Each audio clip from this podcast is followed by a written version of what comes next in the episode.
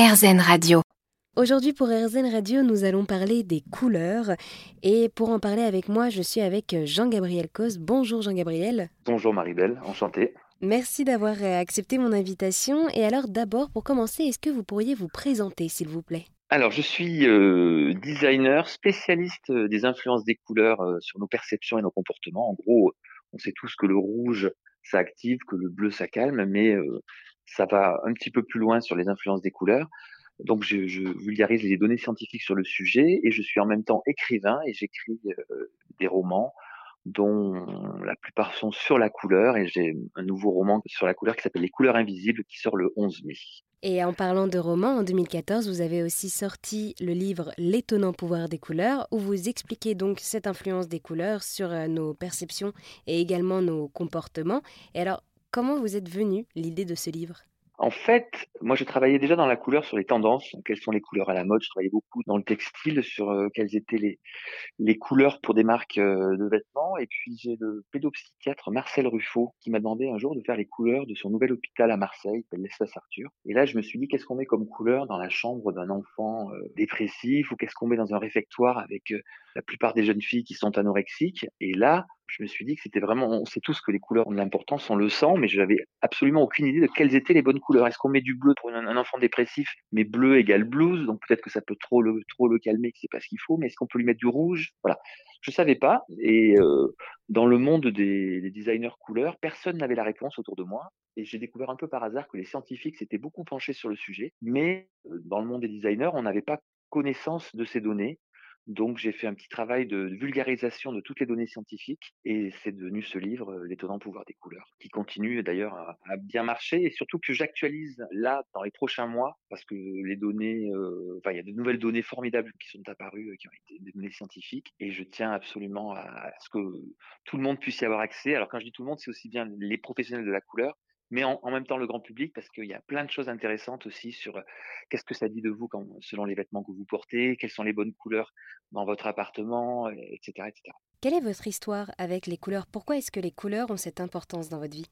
J'aime la couleur depuis toujours, mais je crois que je suis pas le seul. Et c'est un peu par hasard que je peux en faire mon métier. Donc c'est une chance énorme. Donc tous les jours, du matin au soir, je parle couleur, je vis couleur, je choisis des couleurs. Et plus je travaille dans la couleur, plus j'aime ça. Donc ce que je peux vous dire, c'est juste, enfin, voilà, c'est j'ai une chance absolument énorme de, de faire ce métier. On n'est pas très très nombreux, mais c'est un métier absolument passionnant. Et si des jeunes veulent le faire, je les encourage fortement parce que c'est un très joli métier. Et alors, quand est-ce qu'on a compris que finalement les couleurs avaient cette influence? Alors, on l'a compris depuis la nuit des temps parce que les premiers colorants alimentaires datent de l'Égypte antique. Donc, on savait qu'un aliment n'aurait pas forcément le même goût selon sa couleur. Donc, depuis toujours, on utilise des colorants.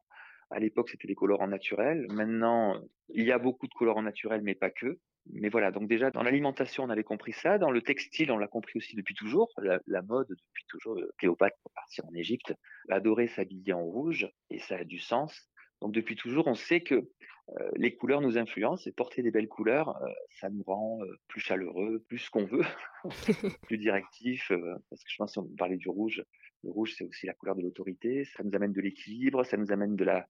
Dans les religions, les couleurs aussi sont très importantes parce qu'il y a des couleurs qui sont vraiment tournées vers la méditation. Donc voilà, donc depuis toujours, on sait que les couleurs ont, des influences et les scientifiques occidentaux travaillent le sujet depuis une quarantaine d'années. Mais par contre, en Chine, avec le feng shui, par exemple, où il y a beaucoup de choses qui existent sur les couleurs, depuis toujours, on travaille sur les influences des couleurs. Et donc, finalement, le pouvoir de ces couleurs, c'est que chaque couleur a quelque chose à dire. Exactement. Chaque couleur a des spécificités. Alors, il y a des, influences qui sont universelles, c'est-à-dire qu'elles touchent absolument tout le monde. Et il y a aussi des influences qui sont beaucoup plus personnelles par rapport à votre culture ou la culture de votre pays ou même votre culture personnelle. Je donne un exemple. Si euh, vous adorez aller chez votre grand-mère avec les volets de sa maison de campagne sont vert pomme. Peut-être qu'inconsciemment pour vous, cette couleur vert pomme deviendra une, très belle couleur. Et même, vous allez peut-être acheter un vêtement de cette couleur sans savoir que ça fait référence au pomme des volets de votre grand-mère. Et vous dites, j'adore cette couleur. Donc, chacun a sa, propre influence et plus l'influence innée donc universelle pour chacun. Même par euh, la couverture de votre livre L'étonnant pouvoir des couleurs, vous avez deux couleurs dessus qui veulent aussi dire quelque chose. Oui, ce livre est effectivement en bleu et en vert. Alors pourquoi le bleu?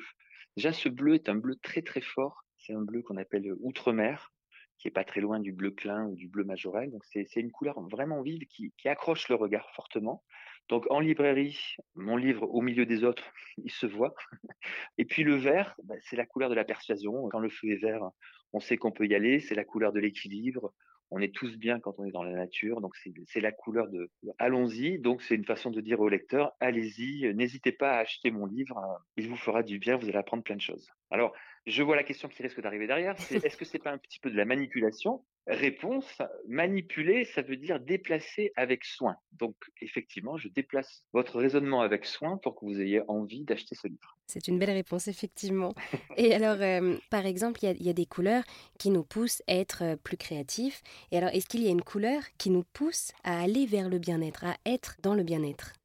Alors, les couleurs euh, du bien-être sont les couleurs froides par excellence, c'est-à-dire que le, bleu, le turquoise, le vert, à peu près toutes les gammes de vert, sont des couleurs plutôt relaxantes, si vous voulez rentrer dans le détail de chacune des, spécificités de chaque couleur. Et puis, il y a une couleur chaude au milieu de tout ça, qui est le rose. Et personne ne sait pourquoi, mais le rose a aussi des effets relaxants. Voir la vie en rose, c'est une phrase qui est scientifiquement prouvée depuis quelques temps. Il y a pas mal d'études qui ont été menées sur le rose, où on se rend compte qu'on est beaucoup plus heureux dans un environnement chromatique rose.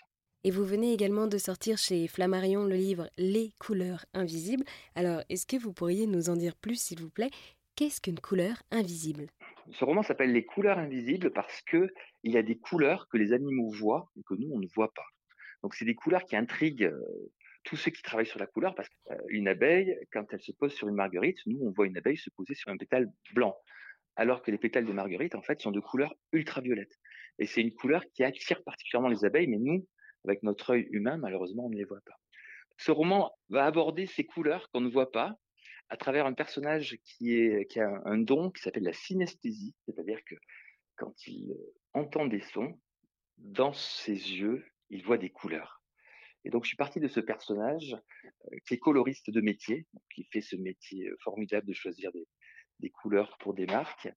Mais par contre, à 40 ans, il se découvre un cancer phase terminale. Il fait un peu le bilan de sa vie. Il se rend compte que bah, qu'il a une vie familiale qui est pas terrible, que professionnellement, il est peut-être pas allé aussi haut que ce qu'il voulait.